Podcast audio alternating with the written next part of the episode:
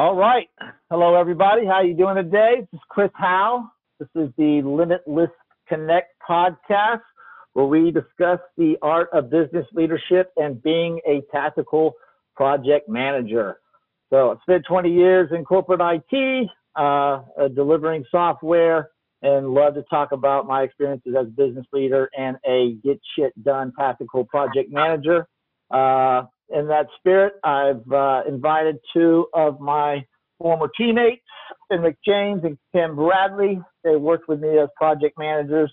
They are certainly get stuff done people and invited them today to talk on a multitude of different project management aspects. So before we dive into that, let's get to know our guest today. Kim Bradley, you up first. Hey, Chris, thank you. Uh, my name is Kim Bradley, and I have um, about seven years of experience in IT software project management. I worked for a local telecommunications software company in the Indianapolis area. All right, thanks, Kim. Thanks for joining us. Uh, look forward to, to diving uh, more into more into diving into your experience as a project manager and uh, how you've uh, earned the the reputation as a very successful, get it done project manager that you are. All right, Fenric, let's hear from you, buddy. So I'm Fenric James, born and raised in the beautiful islands of the Bahamas. Been doing the project management for about five, six years, uh, focusing more on the agile project management. Uh, also work for a local uh, technology company, software company in Indianapolis, Indiana. All right. So project management. I mean, I've been out of uh, the corporate life for about a year. I guess project management's still a role. We don't have like automations and stuff to to, to do that. Not yet. All right. Well, let's. Uh, I mean, let's let's talk a little bit about how you how you got into the world of uh, project management. Some of the listeners may be uh, um, assessing if project management's a, a, good career for them. So, what uh, inspired you to go down this track? Uh, we'll go reverse order this time. Fenric, you get started. Yeah, I was uh, working for another company in town uh, probably 10 years ago, and I was doing implementation consulting. So, what that meant is that we had a cloud solution uh, for our customers with timekeeping software. And what I did was help just configure the software. Um, so, in that process of configuring the software, you'd work with the customer all the time. You go through requirements, go through all the deliverables, and say, hey, how do you want this done?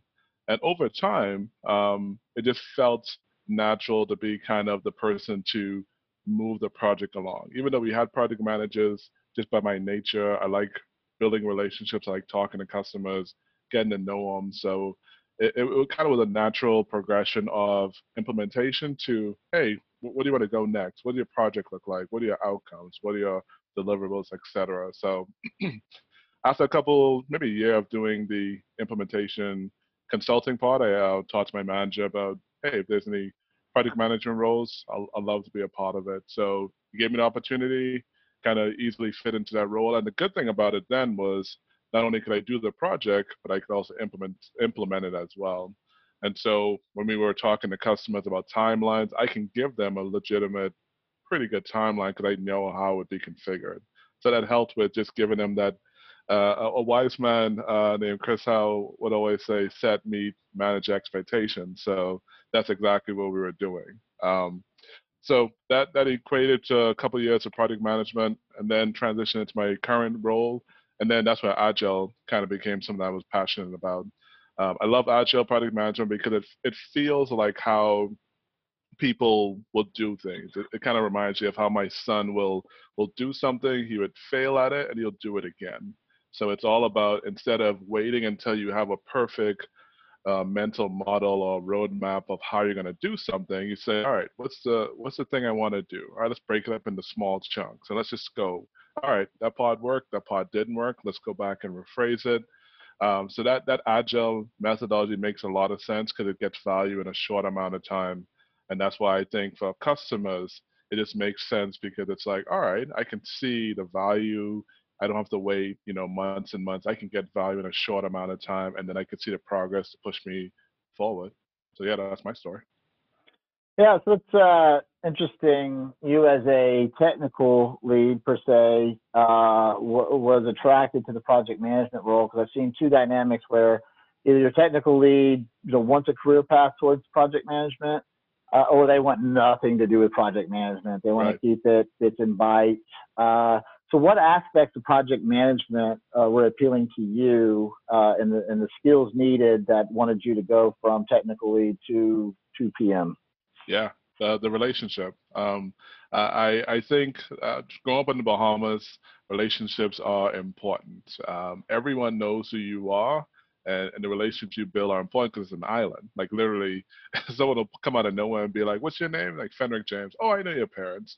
So understanding that relationship, building a relationship mattered. So project management to me is more 80-20 relationship. It's 80 and then 20% the the stuff afterward, the the write-ups and the reports, etc. But if you can build a Yeah. relationship with a Yeah. customer that they feel like, hey, this person knows exactly what I'm looking for, they understand my needs, um, it takes care for some of the things that you have to work through, and especially those hard conversations. So, uh, yeah, just understanding that that relationship was something that project managers did that that really drew me to to go that route. Yeah, and you bring up a, a thought that uh, I'd, I'd want to say to, to any project manager, and I, I certainly operated this way and, and wanted my team to operate this way. That as a project manager, uh, you are the you are the ultimate owner of, of success, and you have every resource at your um, at your disposal within your company, whether that's the CEO or some type of specialty skill you need on your project it's up to you to identify when that's needed and, and to call for help. And, and what you'll see a lot of times that if you don't have that relationship or you're not demonstrating the capabilities of, of extreme ownership, then your customer is going to lose confidence and then jump the project manager to go to their manager or to some type of uh, regional director or whatnot. And I, I always, uh, I don't like that because now you've just got multiple roles coming in to uh, oversee the client and you know, delivering software, there's going to be issues. Yeah. So it's very important to develop that rapport with the clients. They view, they view as that that trusted advisor, that that really owner of success, where they know that if they go to Fenric, that uh, he's going to get it. He's going to get the job done, even if we're having a, a hiccup or a challenge at that moment in time. So. Absolutely, Dad, and that's why I say it's a unique jump from technical lead to project manager because as you go to project manager, that that skill set, uh, the interpersonal skill set of communication and building relationships is going to be absolutely huge uh, in in defining how successful you are as, as a project manager. Absolutely. Good, great, great way to highlight those. So, Kim Bradley, how did you get down this crazy world of software implementation project manager? Yeah, well, unlike Fenric, I didn't have that background. Um, I was I, I have a, many years of contact center experience um, as a as a um, as a contact center representative, as a supervisor. So I brought the contact center knowledge to the position, um, and I, I had uh, you as my director at that time that helped me really learn the project management 101. Uh, I know we had several sessions, little mini training sessions and things that you took time, time out of your day to help me um, just learn the business and learn how to be a really good PM. So um, I brought you know kind of a different skill set to the to the role. I had been in leadership roles and customer facing roles and customer service and sales.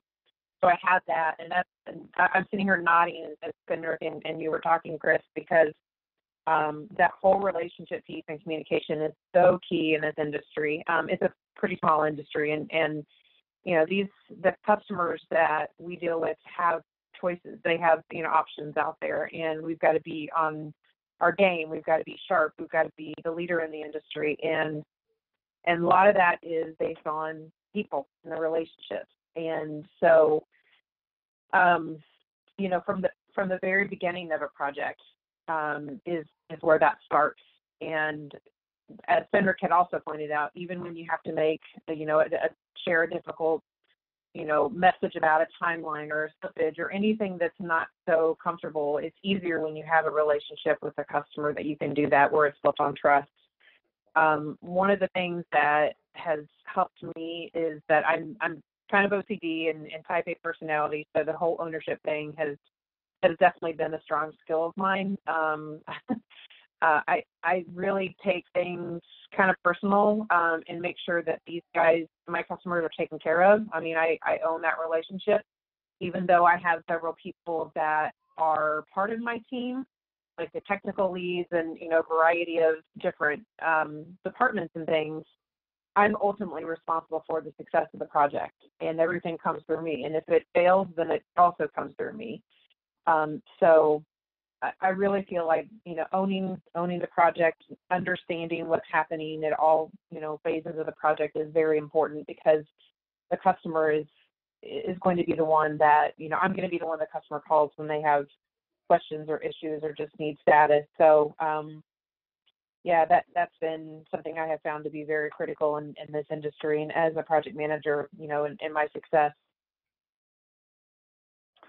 Yeah, if you've been working in, in software, and I, I always say there's like different tiers of PM, and that's not to rate one above the other. It's just different uh, complexity levels. So if you're like uh, an, an in-house uh, uh, IT PM, where your customers you see in the break room uh, and the lunch line, a little bit different than when someone's paying money and they've had expectations set outside of you uh, it's just a way more aggressive uh, deployment style. And, and I'll say this with telephones, it's it's pretty uh, it's still pretty nice, even though I'm, I'm, sure we've all had our fair share of uh, challenging customers. Uh, but if you look at the space I was in prior to call center uh, with debt collections, that's that's a unique cast of characters there that will let you know what they think as soon as they think it. So you gotta you gotta put your ego aside a lot of times and just understand what you're being what the, what the feedback is and what the challenge is and then what you need to do to put an action plan to, to go to overcome it. I, I will highlight something about Kim and, and I've talked about extreme ownership, but that's not just on your project, that's on success in life. And Kim mentioned how I, I trained her and it's not like I want to have people come into work. I think he came in at seven, seven thirty and we would train for, for an hour. Uh, it's not like I want to do this, um, but but I, I enjoy it. and I uh, don't want to make my employees do that. But Kim Kim came in every morning, said, "Hey, I was not trained. Uh, I, am not successful right now, but I can be with some, some training guidance." And I think we trained uh, three four days a week for two or three weeks. And mm-hmm. you probably don't remember anything that I said, but you probably the theme stuck in your head, like what Fenric said with expectations. The, art of project management no no no more uh, complex than uh, the word expectations. That's setting, managing, meeting, and I can still say to this date, 100% of escalations are when an expectation is not set or when an expectation has been missed. Um, yeah. So it's really important to set the right expectations. And then Kim coming to me as a new director, I think a lot of people want to not show vulnerability in front of a new leader and say, "Oh, I, am I'm, I'm good. I, I got everything I need," and think that their role in life is to just go off and take a set of responsibilities and then just make sure the director never hears from them again, or the boss, manager, whatever the case may be. And uh, at least uh, my approach uh, to, to, leadership was, uh, like I mentioned, as a PM, I, I work for you, so I can guide you and tell you uh, what I think you're going to need to be successful, and that gives me peace of mind. But the best employees are the ones that they know where they need something, and they come in and demand it of you as a leader. And I think it was you, Kim. and I said, success will be the day you kick in my door and said, "Damn it, Hal! I've told you three times. I need more people on my team, and you're causing me to fail. In fact, I got a, a call lined up with a client today where they're going to yell at you because you didn't get this." To me, I mean, yeah. everyone's just being real. I didn't follow into the hierarchy of, you know, I sit here, you sit here, so that places some uh, value on our on our um, on our places in life. It's, no, we have all work for one team. We have different sets of responsibilities, and from where I sit, I'm responsible for making sure all of my organization is able to accomplish what they uh, need to accomplish, and that's either through training, guidance, slap on the hand, slap on the head, listening, uh, you know, whatever whatever I could do, and over time, it's it's kind of an art form, and we'll talk about that on the on this podcast in general. Uh, but I would want to make them successful. But it's always easy when you have someone like Kim or or Fenric that just take extreme ownership, and they'll they'll pull you in when they need you. And uh, and when you do get pulled in unexpectedly, typically all ducks are in a row, and it's easy to resell the value of the two of you when you have to go back in front of a, client because of some hiccup of whatever nature. So always appreciate that from you, Kim, and want the the audience here that you know as a uh, as a project manager, you know, extreme ownership is one of the, the best skills that you can demonstrate.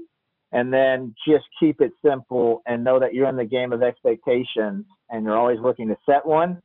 Then you're working to manage the expectations that you've set. And then you're hoping to meet or exceed those expectations. And if you can do all three of those at a, at a high percentage level, you're going to be successful at the PM. But also, you're not going to hit 100%.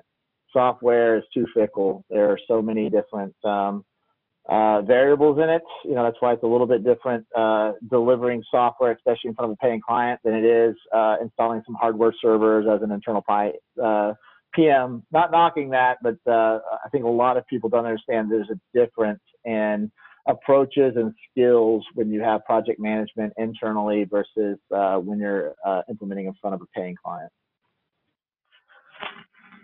So let's talk about uh, you know we've uh, we've all acknowledged so far that y'all y'all are smart and uh, successful, take uh, extreme ownership, but uh, that doesn't you just don't wake up with that uh, in your head. You've had to develop that over time. So what are the the daily practices and habits that you've instilled um, for you to be the best project manager? We don't have to limit that to keeping things updated. It may be you know I I I am in the moment with my family when I have breakfast with them, so that I don't feel that I'm neglecting my family for the rest of the day. So even personal items that you focus on that allow you to um, execute at a at a high level professionally. You know, any kind of tips or tricks in life that you've implemented daily, weekly, monthly that you feel help you be the best project manager you can be. And we won't go. We won't take turns anymore. Just we'll just start talking. Yeah, I I don't think I have any like tips or tricks. Um, I may, but they're maybe quirky. But I, um, you know, just having a schedule for me, um, and I, I wouldn't say that I'm regimented, but I definitely like to have structure in my day, um, both personally and professionally. So having, you know, kind of a to-do list, if you will, or just having a plan for each day um, as I plan out my customer calls and I plan out my meetings um, as I plan out my, you know, what we're doing as a family in the evenings or the weekends or whatever that is, I, I like to have some sort of plan and schedule and um, and then you know to add to that you have to be flexible as we all know things change um, customers change their minds you know your family plans may change and so being flexible in this position is key um, but some of the daily things that I go through um, you know I always before I sign off uh, on in the, in the evening, I look to see what I have planned the next day and and kind of adjust, um, you know, what I need to do. Like, you know, I, some days I have 7 a.m. calls, and other days I don't have a call or a meeting until 10 a.m. So I know that if there's something personally that I need to get done, I need to do that in the mornings that I don't have a 7 a.m. call. And so it's just it's simple things like that um, and just being prepared. You know, constantly in the back of my mind, I'm thinking about that next call of what I need to to do to have.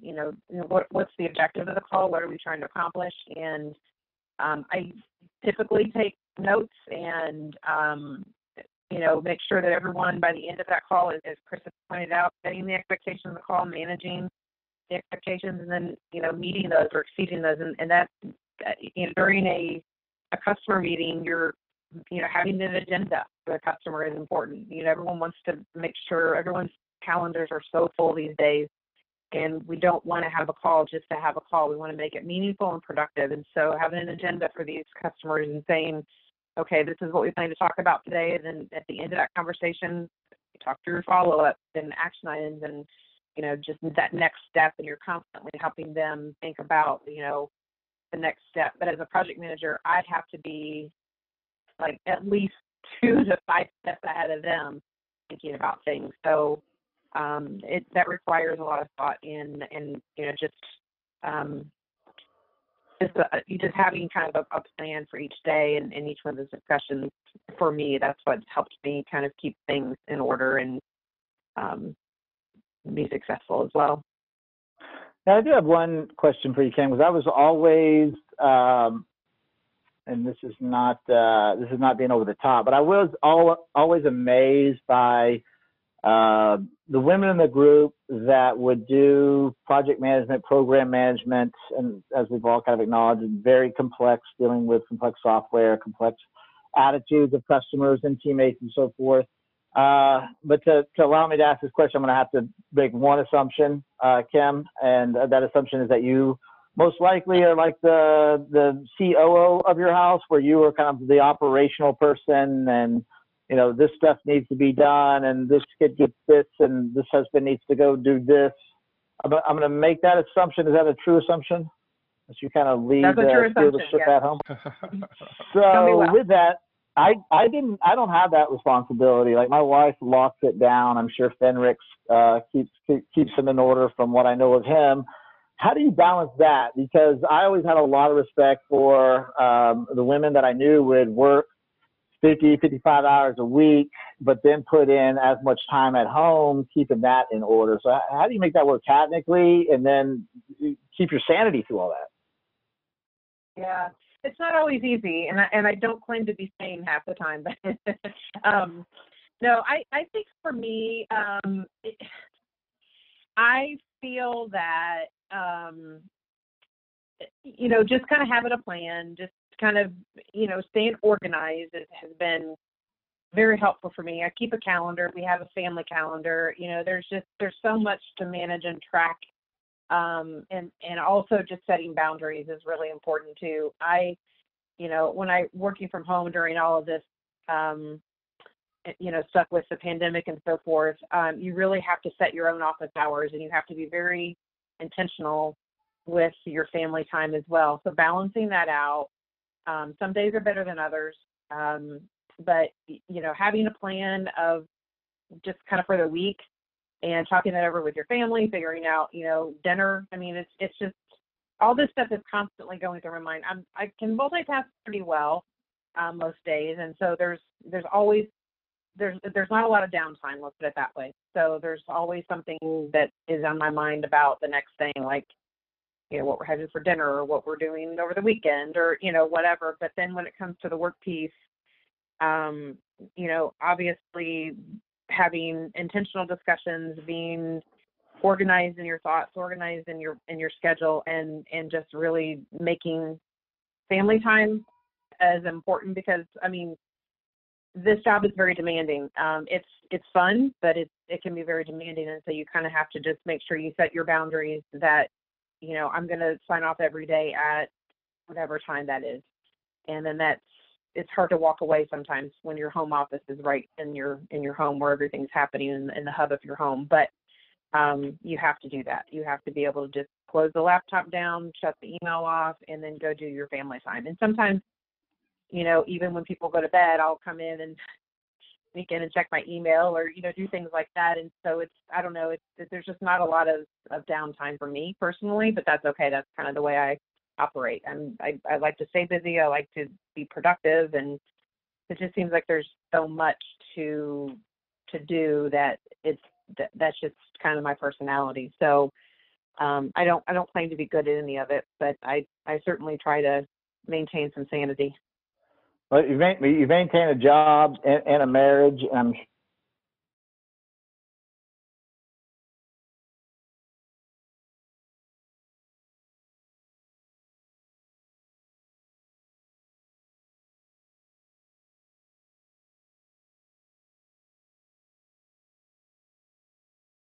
talking with you. So uh, those are some pretty impressive numbers, Kim, for you not to think like you're you're just an absolute badass. So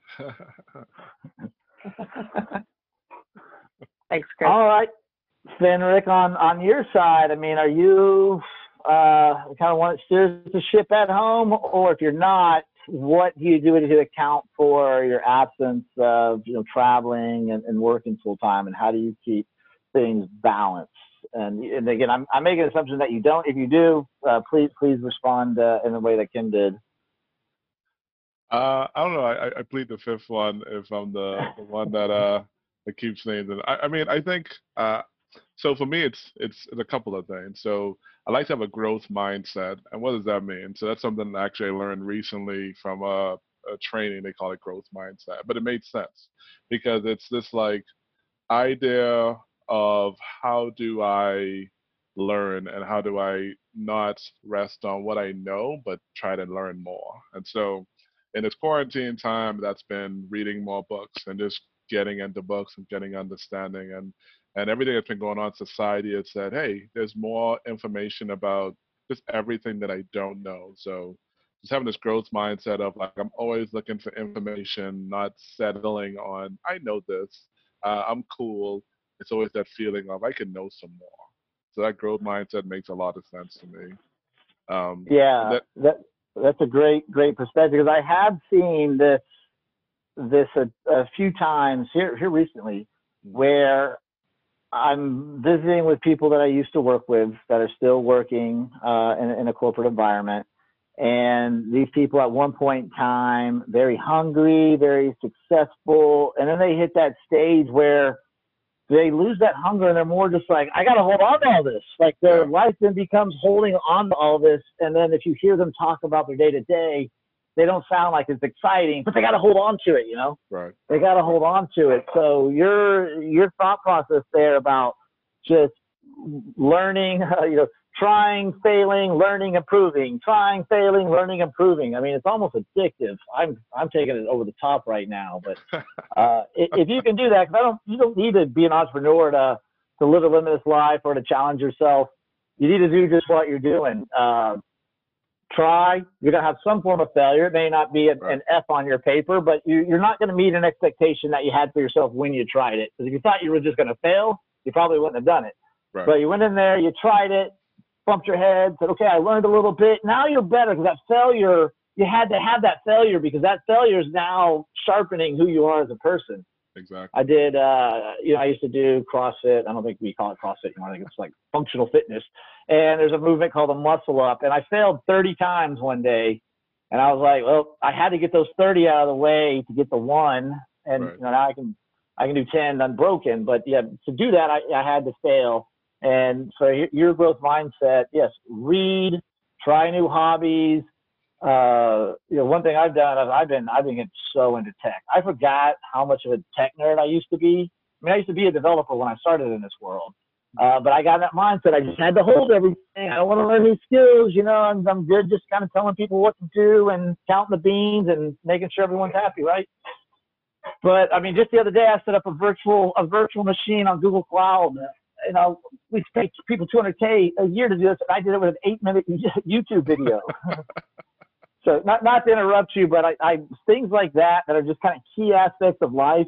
The, the point of life is not to hold on what you've obtained. It's to now, okay, set some new goals. You, if you reach some certain status level or financial level or some type of job competency level that you're happy, okay, now now your call is to make yourself 20 years old again, you know, about to exit college. The world's the world's at your hands. What are you going to do with it? You can do that every single day if you want. Um, oh, yeah. You certainly should do it at a certain point in time when you find yourself just holding on to what you have, especially if you're not just thinking thinking you're you're God every single day that this is what you have. You're complaining about it, this, that, and the other. Like, what are you doing about it? yeah. That's the story I want to hear. Is what you did about it, not that it's a problem. So, so please go ahead. Sorry about that, Fenric. No, I like it. I mean, it, it kind of ties into the the second thing I wrote down because when you asked the question, I was like, let me write down some stuff real quick. So, uh, embrace change. I mean, that. So I, think I think unlike a lot of people, I like change. Like change always never never phased me much. I, I kind of embrace. I like it. So, uh, and that whole growth mindset, you got to expect to change. You know, the thing that you learned yesterday changes your perception for the future. So even if it's simple as you know I'm going online and I, I got like the masterclass pass a few days ago, or a couple weeks ago, and I'm trying to learn chess. Always thought chess was interesting. I've heard people say like, "Hey, chess is that like king stuff or whatever," but I'm like, all right, let me let me see if I can learn chess, or let me see if I could build something. So uh, just embracing the change that comes with learning and that growth mindset is I think is amazing. And then for me, I've always been self-aware. Um, I think you, we've had situations, me and you, Chris, where um, you say, "Man, think you did a great job," but it's not be like, yeah, but it's the one thing I need to get better at. I'm, I'm very self-aware of things that I can do differently or better. That's always been something that that's a part of me. So every time I wake up in the morning, I'm thinking like, all right, you know, it's kind of like that whole Kanban continuous improvement, continuous improvement model where I'm like, all right, I, I, I did decent in my workout this morning with my wife, but man, I, I really should have done better at those um, those those push-ups or, or anything. Like I'm, I'm self-aware enough to say like I need to put more effort and more time or more focus into it. So yeah, those are the things that kind of get me going on a daily basis. I think if that if that mindset produces an energy and an excitement, I think it's good. But I've also seen people, I deal with some extreme personalities. Uh, I've also seen where people, you know, it's not, it's almost a negative where because right. they didn't do that push-up right, they it's hanging in their head and kind of like we got up and worked out. That's better than 10% or 90% of the people that day. Uh, so would you say it's a, a healthy energy, or do you feel that sometimes it consumes you that what you do is not good enough? No, it's a healthy energy because I don't know, maybe just because I'm from the Bahamas and I got that laid back demeanor, but I, am never too up and I'm never too down with myself. Um, but the self awareness is good for me because, um, it, you know, we've had situations where in the same day you get the highest compliment from one customer, the same day you get the lowest compliment. So you stay in the middle always, and so it keeps me humble. I mean, that's that's kind of where it is. So yeah, I use it as as, as positive energy. I never get too down about myself because um, I'm just like, hey, you know, the same day I could be an amazing uh, project manager, I could take an L on being a father. So all right, that's fine. Let's let's let's improve that tomorrow, and vice versa. I could be a amazing father tomorrow and, and miss a deadline, take an L on the other thing. So yeah, I just use it as as motivation to keep it keep it going. Yeah. So yeah, let's talk about that. Uh, and Kim, you can chime in too. What are uh, either skills that you're trying to develop, books you're reading, uh, podcasts you're listening to that uh, help kind of sharpen uh, sharpen your skills as a as a project manager or a, or a business leader? I'll let y'all think a little bit. So so with me, I mean uh, really embracing trying trying new things. I mean, whether it's doing comedy, trying to trying to play this guitar I got for forty dollars online. Uh, just all those, it's all the same muscle. It's like um, back when I used to work out like the work out at like the Globo gyms. You do like the bicep presses to build your biceps. Uh, but then what I found in in CrossFit, I could do rope climbs or muscle ups or pull ups, and that would build the same biceps, but but even stronger than the curls because I was I was using them functionally. So what, what I've seen is if I can continue to sharpen um, the skill of fearing something and trying it and learning and improving, that that will continue to carry over into the business areas of my life, to the physical areas of my life, to the relationship areas of my life.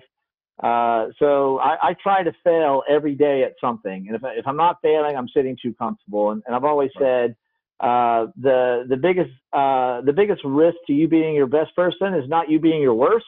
It's actually you being your most okay. Because okay is such a hard state to get out of because you're okay. Uh, so you want to try to put yourself in the situation where you're not okay. You, you fail because that is going to propel you to want to reach those levels of being better than okay because you just failed and you want to learn more. Uh, Kim had internet issues and can't get back in at the moment, so we'll wait for her. Uh, I wonder why she's being. Oh, I think we're here. Yeah. Can you hear me okay? We got you perfect. A little bit of uh, audio um, feedback. I don't know if you can mute something or whatever. So yeah, Fenric, what uh, what other kind of things are you getting into to to sharpen your skill set? Yeah, I've been I've been reading a lot of books on on just spirituality. Honestly, um, I'm a, I'm a Christian, so uh, I've been just reading books on. I, I just read a book called Follow Me. Uh, I'm just almost finished with a book called Ragamuffin um, Gospel. Uh, that one's pretty cool. Guy named Brennan. Uh, I, I like the way he approached it because he's always talking about like you know grace and and how like you know from a life perspective you know sometimes we can get in our heads and say, hey, we're, we're too good for ourselves. You know, we're, we're, we've reached X, Y, and Z. But there, there's so much grace that's necessary to to be productive, be successful. Um, so I think that's important because I think as we look in society, a, a lot of times we, we, you know, we there's a lot of people, you know, there's a lot of things out there that it's just about ourselves, right?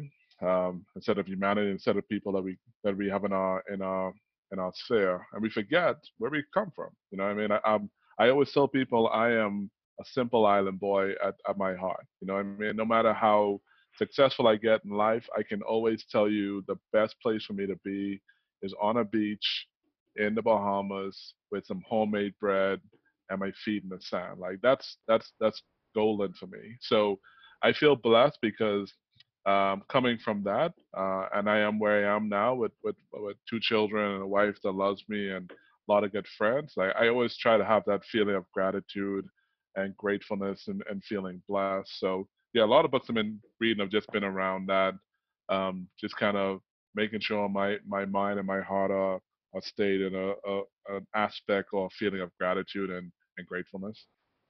That's really good, really good. Kim, so we're talking about uh, any type of books or uh, things you're listening to, watching that help you sharpen your skill as a PM, even if those things are maybe of like uh, said, a spirituality nature or a personal nature. They just allow you to be uh, a better professional because you're you're improving something at home or within your own skill set that transfers over to project management. Yeah, I've got two books right now that I am, I, I haven't started them yet, but two that are on my list.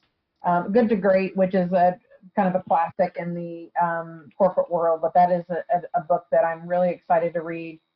Um, and then the other one is The Seven Habits of Highly Effective People. I've read it before a long time ago, and I know Stephen Covey has come out with a few different uh, versions of that, but um, I just interested in being just more I, guess more of just a better leader, just becoming more well-rounded, um, and helping me just try to be more productive, um, just in, my personal and my professional life.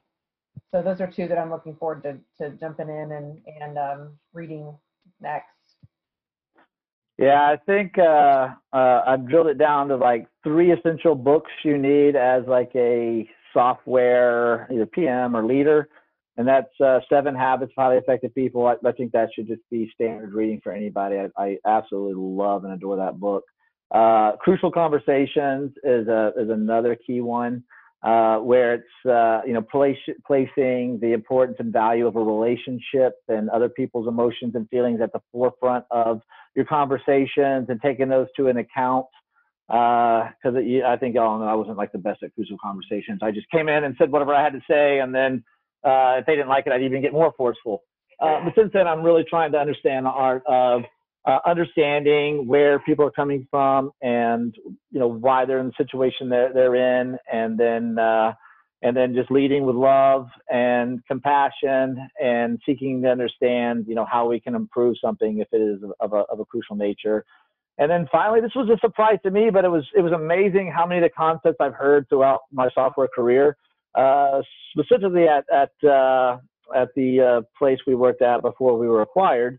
Uh, but uh, the lean startup.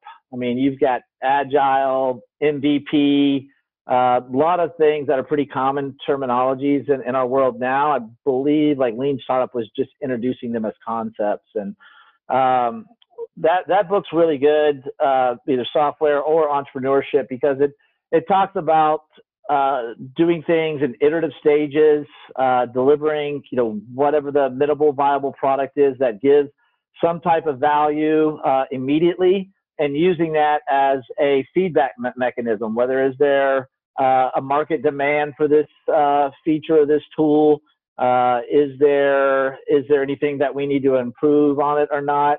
uh, you know, it's interesting to see how a lot of different, uh, very popular concepts, what they started as and how they evolved to, like Craigslist. Craigslist was something weird, like something, it was some like political, uh, like database or something that had started out as, and then somehow once they started acquiring the data and everything, they're like, hey, we could, uh, you know, we could do this as like an online, like kind of peer-to-peer selling forum and then they they pivoted. So it also it also talks about uh, reinventing yourself um, is really the art of uh, you know, a startup or or business, not not just trying to do what you what you're trying to do and doing that over however long you got, but going to a point, analyzing the feedback to that date.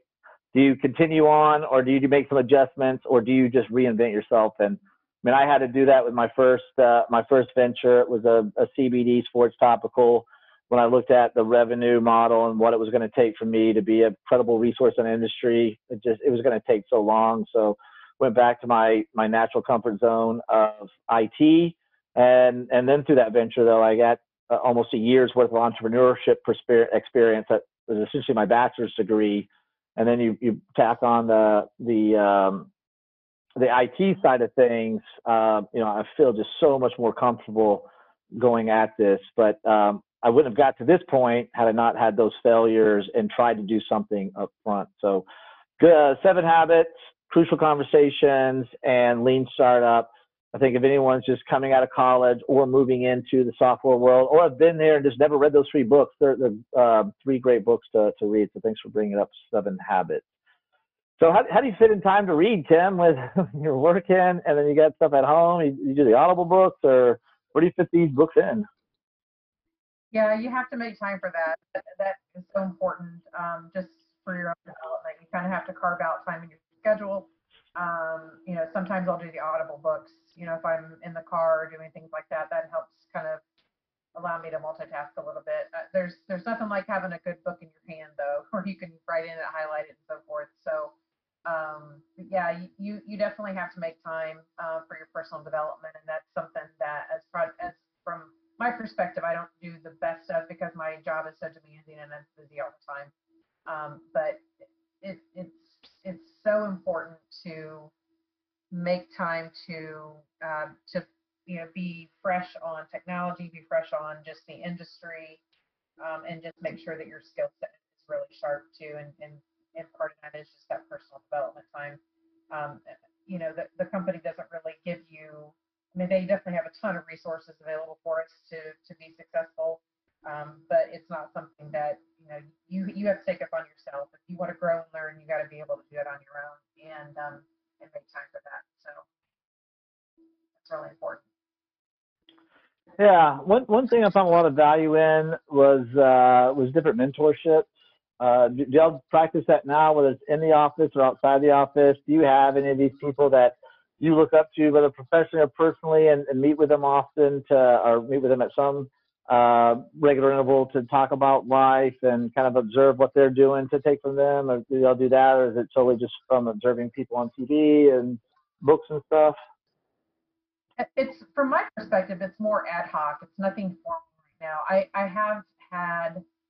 Uh, I have been in a mentoring relationship before where I was being mentored and, um, you know, just scheduled things prevent this from not carrying it forward. But um, that's also a very good way to uh, for personal growth um, and just networking as well. But yes, it's it's definitely more ad hoc now uh, for me, and just kind of you know you, you kind of find the people that you relate to it from.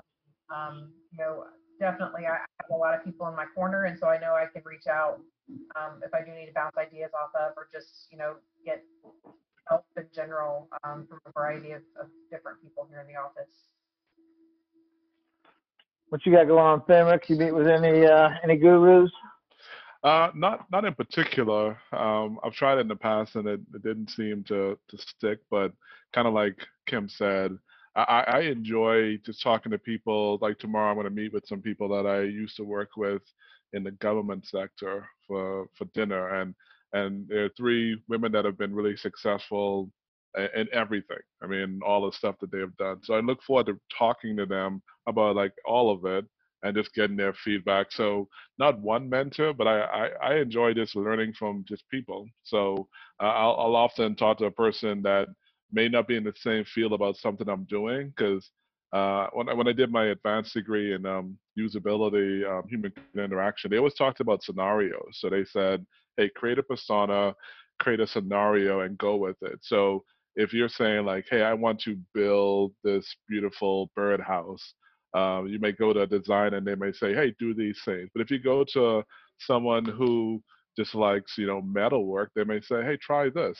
You know, maybe not use wood. You'd be like, oh, I didn't know you could do a birdhouse in something other than wood. So I like to get that very dis- perspectives from different people that may not even be in the field because it it kind of broadens your your mind because it's almost like you you have a a box kind of scenario of this is what I think it's going to be, and then you talk to someone completely different. They're like, well, why why do you need to be wood? Make it metal, make it fiberglass, and so I, I kind of use that as a way to kind of learn this other people.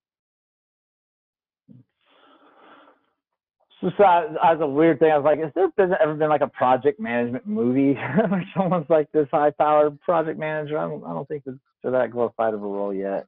So. Uh, but it, but it feels like I mean when you take that ownership of uh, of a project and you know the types of project that we did six figures you know sometimes seven figures there there is a lot of lot of uh, lot of pressure out there to to deliver and, and to be on your best. So yeah just even even listening to y'all today I just remind how how even keel both of y'all were. I mean I had to engage with y'all as like the the boss in difficult situations, but uh, you know, both of you would have kind of, hey, here's where we're breaking down at. Here's what I'm doing to get out of it. Here's what I need from you. Um, I think Fenric, I think we, at least for me, I think a lot of trust was gained. One time we had something broke broken down on on one of your larger clients, and it was by nature of how they kept, um, uh, you know, kind of manipulating their system, and it was it was so different uh, and we couldn't test everything was so, so different. So I was really trying to just dig into where the breakdown was, and it almost sounded like I was trying to find someone to blame.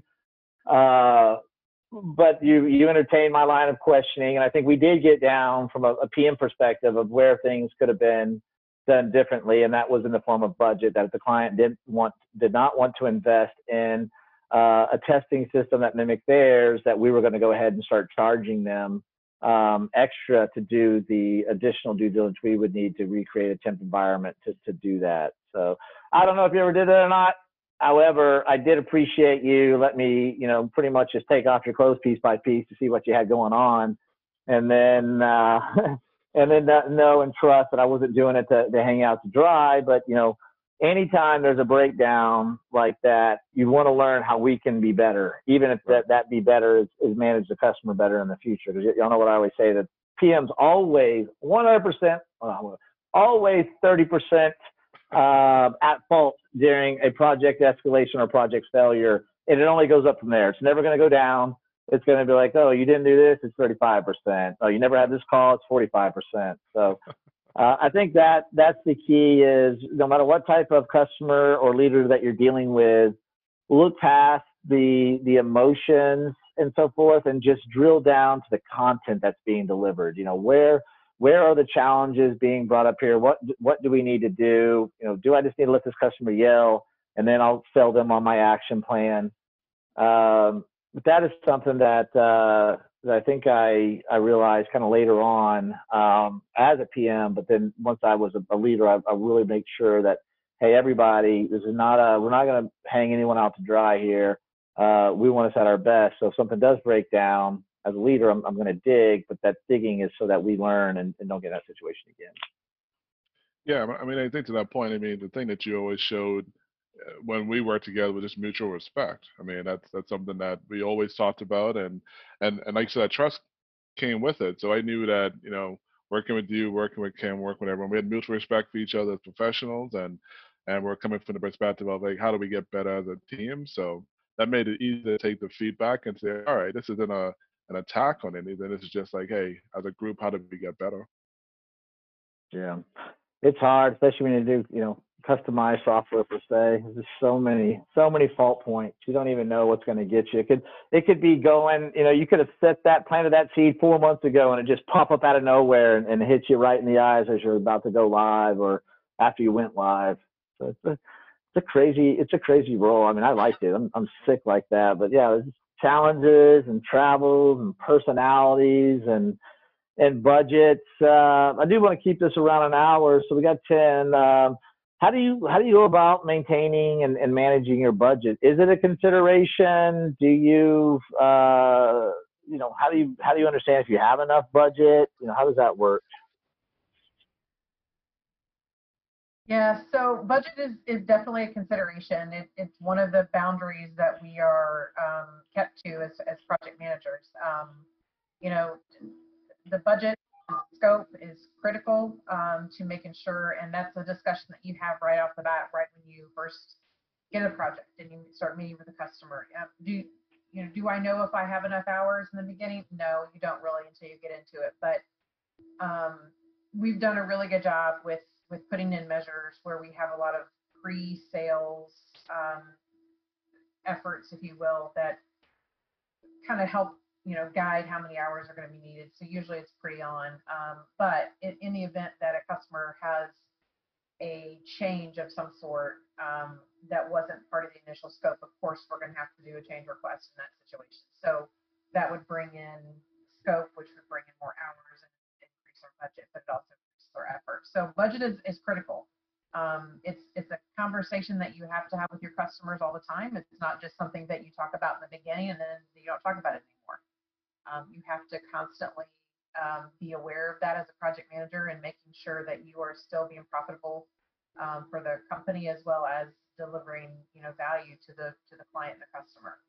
So um, are various types of, of projects like you have uh, time and material where you're billing customers monthly, and then you have customers who are on fixed bid. So you they sign up for a bucket, you know, basically of, of X hours, and you have to get everything done within those hours. So um, there's a lot of resource planning and resource management things that you have to do as a project manager, and make sure that you uh, are, you know, always within within budget um, and scope of, the, of a project. And then we'll uh, we'll change the topic to you. I'm sure you'd say a lot of the same things on Kim on budget. So I think that was spot on. But uh, like tools, uh, I mean, are there any types of tools that you prefer as a project manager? Um, whether that be like system of record or uh, you know different like collateral tools where you build documents or you use like an AI bot to capture your meeting minutes. Uh, any types of tools out there you're using to help uh, uh, you know really refine your, your ability to do project management? Uh, I, I, personally like Trello, um, which is used a lot in agile project management, um, and then Jira uh, does that as well. But Trello has a really cool interface. Um, it, it, allows you to kind of see everything. I mean, the beauty of agile is the transparency aspect of it. Everything is in the front of you. You meet every day. You see what's on your board you see where you're going. You ask a question every day. You know, how, what you do yesterday? What are you doing today? Any blockers? And everyone goes around and has that ceremony, and that allows people to say like, "Hey, man, it's been it's been on the on the board for a couple of days. You need some help? Like, you know, how can I move this ball forward?" And then that collaboration that I think Trello allows just kind of makes that whole project more holistic. Everyone has a, a, shared responsibility and a shared win-win scenario in it. So uh, I've used Microsoft Project, and that's great. Um, but but the the new hotness for me is is probably um, Trello. I, I like that a lot. I might. we might need to do a separate like 15 on Trello. I've I've become such a nerd. I've got the, all the automations through that bot that they have, yeah, where like yeah. recurring tasks get deleted and then fresh ones added each week. Yeah. Uh, I'm working now to incorporate like data extract from Trello into my overall reporting. So I start doing regression analysis on when we complete things and how that ties into our metric. Nice. I, yeah, we use the same reason. We got our uh, our backlog, our yep. sprint. You know, what's being worked on, what's in review, what's done, what's future types of things. Yeah, I, I do like some Trello, man. Yeah. yeah. In fact, I need to I need to call them. I need to mail them and see if they have like an affiliate program where I can uh, yell Trello out on this and get some money if people go yeah, to their website or something. So yeah, sure. I need to I didn't think about that. Uh, Kim, similar question, but let's focus in on communication. So, what is your communication style to keep your team and your client um, on board with whatever expectation that you're managing and trying to meet? So, obviously, communicating early and often is, is key. Um, you know, we, we do a lot of uh, over the phone, uh, phone, you know, call conference calls, not a lot of face-to-face meetings. Um, so even in the office, we we're a global company, deal with people all over the world. So it's a lot of phone conversations. Follow that up with, you know, an email um, recapping the the, call, the conversation basically. Um, So, so real quick, um, I, I do want to. This is we're we're talking about being a tactical PM. What are like some key meetings that are like must-haves for you? Like, like for me, it's a project kickoff to make sure that you know we understand what was sold and the client understands what we're going to deliver and how long it's going to take. That was always one of the most uh, important meetings that that I always made sure I had and always did an additional preparation for. Um, but how about you? Any any kind of milestone meetings within your project or recurring meetings that you place a high emphasis on because it is kind of that special uh, special sauce that makes you a, a highly effective tactical PM. Yeah, you're right. The kickoff is very important, but even prior to that, having internal discussions with the internal team and, and being aligned there is, is obviously even more important before you get in front of customer. Um, but as the project goes on, um, you know, sometimes it, it depends on the how big the engagement is or you know what's what's happening. But definitely at minimum a weekly status call uh, or a stand-up call, you know, depending upon whether it's a waterfall project or an agile project. You know, in that in agile, you're meeting a lot of times multiple times a day just for project status. You're doing internal, getting internal status, and then meeting with the customer and providing them a status update. So, um, you know, understanding where you are in the project, and you and you get that understanding by meeting with your team uh, internally. And then, so usually there's an internal status call, then you have a customer facing call. And that's really with any, you know, whether, what, doesn't matter what kind of methodology you're using, whether it's agile or, or waterfall. Um, obviously you're going to have, um, you know, executive uh, sponsor meetings, that sort of thing, um, pr- providing a status report along with your, your weekly calls. Um, some customers require that require you as the project manager to, to kind of have a readout, and that's what they share with their executive leaders. So it just kind of varies on the customer's, you know, expectations, but definitely we put everything in writing. Um, you know, we have a conversation, follow that up with an email or just meeting notes, and um, we try to be as thorough as possible and, and make sure that everyone understands what the next steps are at the end of that of that conversation or meeting. So um, before we wrap up, the, the last topic I want to I want to cover is um, when I was uh, working in big business. One of my uh, one of my key things I wanted uh, to really kind of permeate through everyone's uh, approach to project management and and certainly within their system of record is to manage a risk register. Um, you know, I don't mind if, if people want to make stupid decisions, uh, but they need to be documented, and we need to have like a a mitigation um, plan or a uh, you know a plan to address the risk if uh, it does blow up in the face. So if the client you know wants to have features X, Y, and Z by uh, by D date, then yeah, we can deliver that, but uh, you're going to sign up on the risk of you know these items if it's too fast. Um, so what I what I found is that when you have a register and you put the risk and you put who signs off on the risk, there's a lot of people that that think differently uh, about that because their names on it. And I was trying to work towards having like different roles approve the risk. So if it's like a low risk, you just have like the counter PM sign off on like a priority four. If it's a three or two, you have like the uh, managing manager or director uh, for the client sign off. And if it's a priority one, you get executive sign off uh, from them. So have y'all, uh, you know, kind of been that structured with risk, or if you haven't, what's your approach to, to managing and mitigating risk on your projects? Yeah, I definitely um, find a lot of value in, in documenting any sort of risk, and it could be, like you said, low, medium, high, whatever that is. And getting the customer to sign off on that uh, is critical, whether that be just in an email or just something even formal. But you, you definitely have to call it out. That whole expectation setting piece. Um, you know, if they're trying to add you know add more functionality but yet reduce the timeline okay well you know it, it's it's all about the communication and negotiating figuring out how you're going to get that done.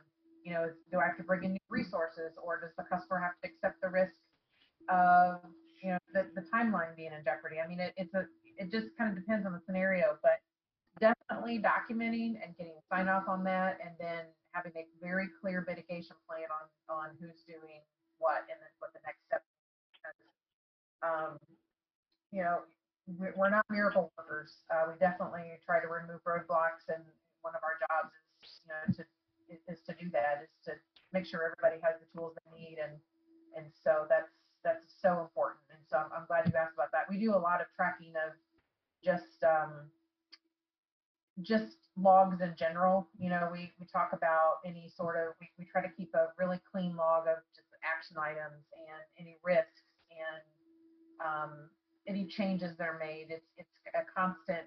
Um, it, there's not a lot of admin work, so to speak, but there's just a lot of, of documents that you want to keep um, as the project manager that, and, and manage and make sure that everybody is fulfilling their piece of the, the project. Cool. All right. So we kind of do just a quick round robin between the three of us. Uh, anything that you learned on the podcast that you found interesting? Uh, and if you didn't hear anything that you didn't already know on here, anything that we didn't talk about that you've learned recently that's been uh, eye opening as it relates to project management and, and executing uh, efficiently and tactfully? You've been quiet, Fenric, with your Botanica background. It's funny because like your headset, you have like your that little space in between your head. headset. You yeah. see the you see original background, and then I thought that background you had behind you was real.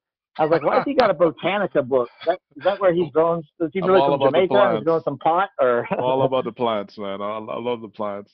Uh, no, I mean, I, I- I think uh, the thing I learned from this podcast is, I mean, you've talked about um, just, you know, that that thirst for knowledge and and, and you know, your, your limitless connect and, and what you're doing with project management and and just seeking out um, the best way to you know engage customers and uh, you know we talked about set meet manage expectations. Um, it, it's just really cool to see you you know parlay, especially when you mentioned you did one business and you learned how that entrepreneurial spirit and what you were doing kind of correlates to with something else. And even when you said the reps that you do um, are not wasted, I mean that helps you with kind of building your understanding. And that's project management. That's with everything. You have to you have to put in the reps. You have to put in the time, and you have to fail to then learn. Okay, this is how I can do it better and succeed. So that's something that I I definitely uh, learned. yeah, thanks for sharing. Miss Kim, what you got? So I think that um, one of the key things that you mentioned, Chris, was about the, the different reading materials that you suggested. Um, I just I need to get better with managing that part of my day to day, and so thank you for um, you know I, I guess what I learned is just that how important that that de- personal development and it is, and the uh, the books that you recommended will definitely be something that I'm going to be seeking out in the future. Yeah, I'll. uh I need to throw. I'll, I'll throw a link to those books, and then I'll throw a link to Audible. But uh, I think Audible or any any ability you have to get like books on uh, uh, on I don't I want to say books on tape, but audio books. Uh, I, I think that's great because I mean at some point in time we are going to go. You're you're going to go back into the office, so it's probably like a 20 to 30 minute drive. You think about it. You throw a book on the way there and a book on the on the way home. You've got an hour of a book, and typically most books are five to six hours long. So within a within a week's time, you can you can finish most books, and uh, you'll find too the, the, the audible style is uh, I don't I tend to get just kind of consumed with the with what they're reading and like for, kind of forget what's going on, which you gotta be careful when you drive. Uh, but I mean, it's just one of those things where if it's important to you, you, you have to make it happen. Um, I, I just said this the other, uh, earlier today, like an excuse to me is just, uh, you know, just, uh, an explanation of why you don't want to do it, you know?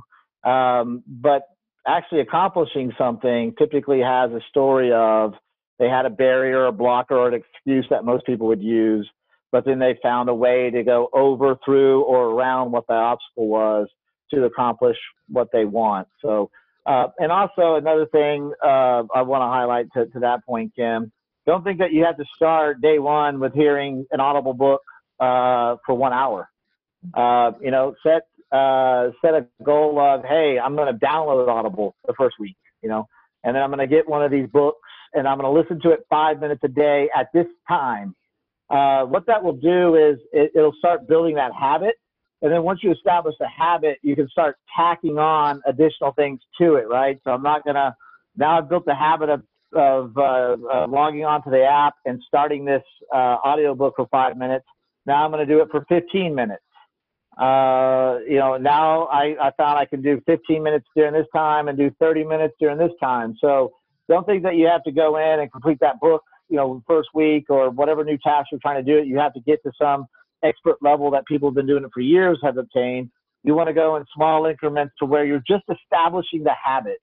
Uh, another example I read was uh, like if you're wanting to work out, don't go and try to work out like an Olympic athlete the first week and just feel tired and sluggish and not want to go actually use that first week and just every night before you go to bed, set out your workout clothes.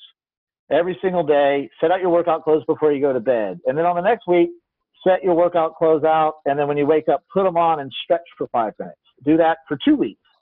And now you've built the habit of I'm up, I've got my clothes on, I'm stretching, I still have time. Let's let's habit stack on that. So uh, it's helpful because those little increments, just laying your clothes out, you may think I just laid my clothes out, but that's huge.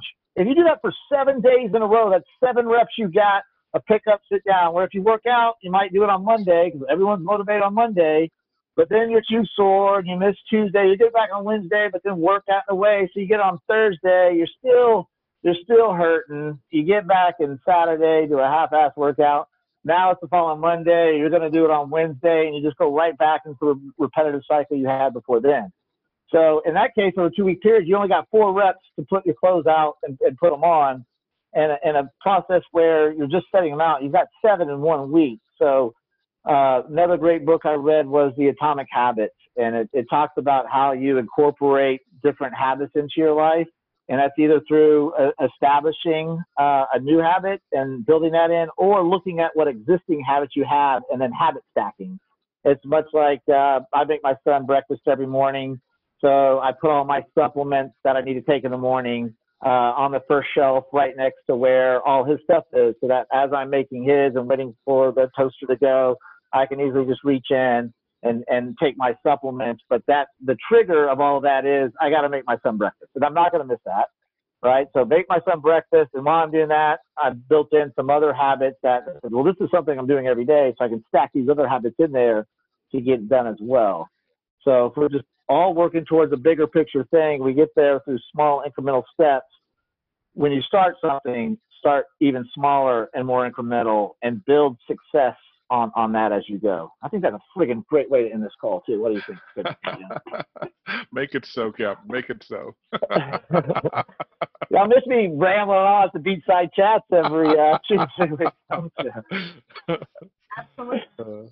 Yeah, I'm glad y'all entertained those. So I used to have for the audience. I used to have this. Uh, I think it was a weekly or biweekly beachside chat. I think the real value was I'd give like bonus heads up to people so that so they know that. But uh, I think it was more for me to tell bad jokes and, and just ramble in front of a bunch of people than than y'all got the value out of it. So thank y'all for entertaining me during that time. So before we close off, any uh, parting words? And if you are slanging some stuff on the side, you want to promote anything through social media, please do so. Uh, but parting words to the audience, uh, myself, or just in general, what do you what do you think? Uh, just thank you for the opportunity, Chris. I'm, I'm glad to see you're uh, you're you're doing so well. So thank you for the opportunity. Yeah, this is only going to be better. I mean, this is well, at least for Limitless Connect, this is podcast one, and I'm not uh, I'm not trying to do a great and first class podcast by next week. I'm trying to build it for over the next two years. Uh, so thanks uh, for helping me get these reps as well. Uh, this felt a little bit more comfortable than some of the other podcasts I've done when we're not as comfortable with material or prepared. I mean, I can talk about project management and software delivery all day. So, all, all right, Fenric, what you got? uh, can't stop, won't stop. It's on my it's on my wristband and hashtag blessed. That's that's what I'll leave you with. Yeah, yeah. All right, everybody. Well, really appreciate Kim and and and Fenric joining us today. It's part of my uh, my professional story. There there were big pieces in it. Uh, you know, both because I I felt that if you invest in people, that you'll get the best out of them. I, I saw that with Kim and and uh, the the different morning training sessions we had, and then and then Fenric, I learned that you don't need to be crazy high uh, as far as like intensity and uh, or on the bottom where you're just mad all the time. Like, Fenric's the same thing. If he wins a million dollars or he's got a project that just goes down the tank, that guy is just steady Eddie. it always worried me at first. I'm like, does he even care?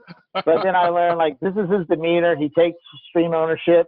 He just has a very balanced and more importantly, very healthy way at approaching something that it's just work. It's not life. It doesn't define any of us. We're just going out there and like I always said, we're just slanging software. No doubt. All right. Well, uh, thank you again, Kim and uh, and Fenric, uh, for the audience. Thanks for hanging in there. Live your limitless life, and uh, we'll be back next week. Thank y'all. Thanks, guys. Peace, Captain.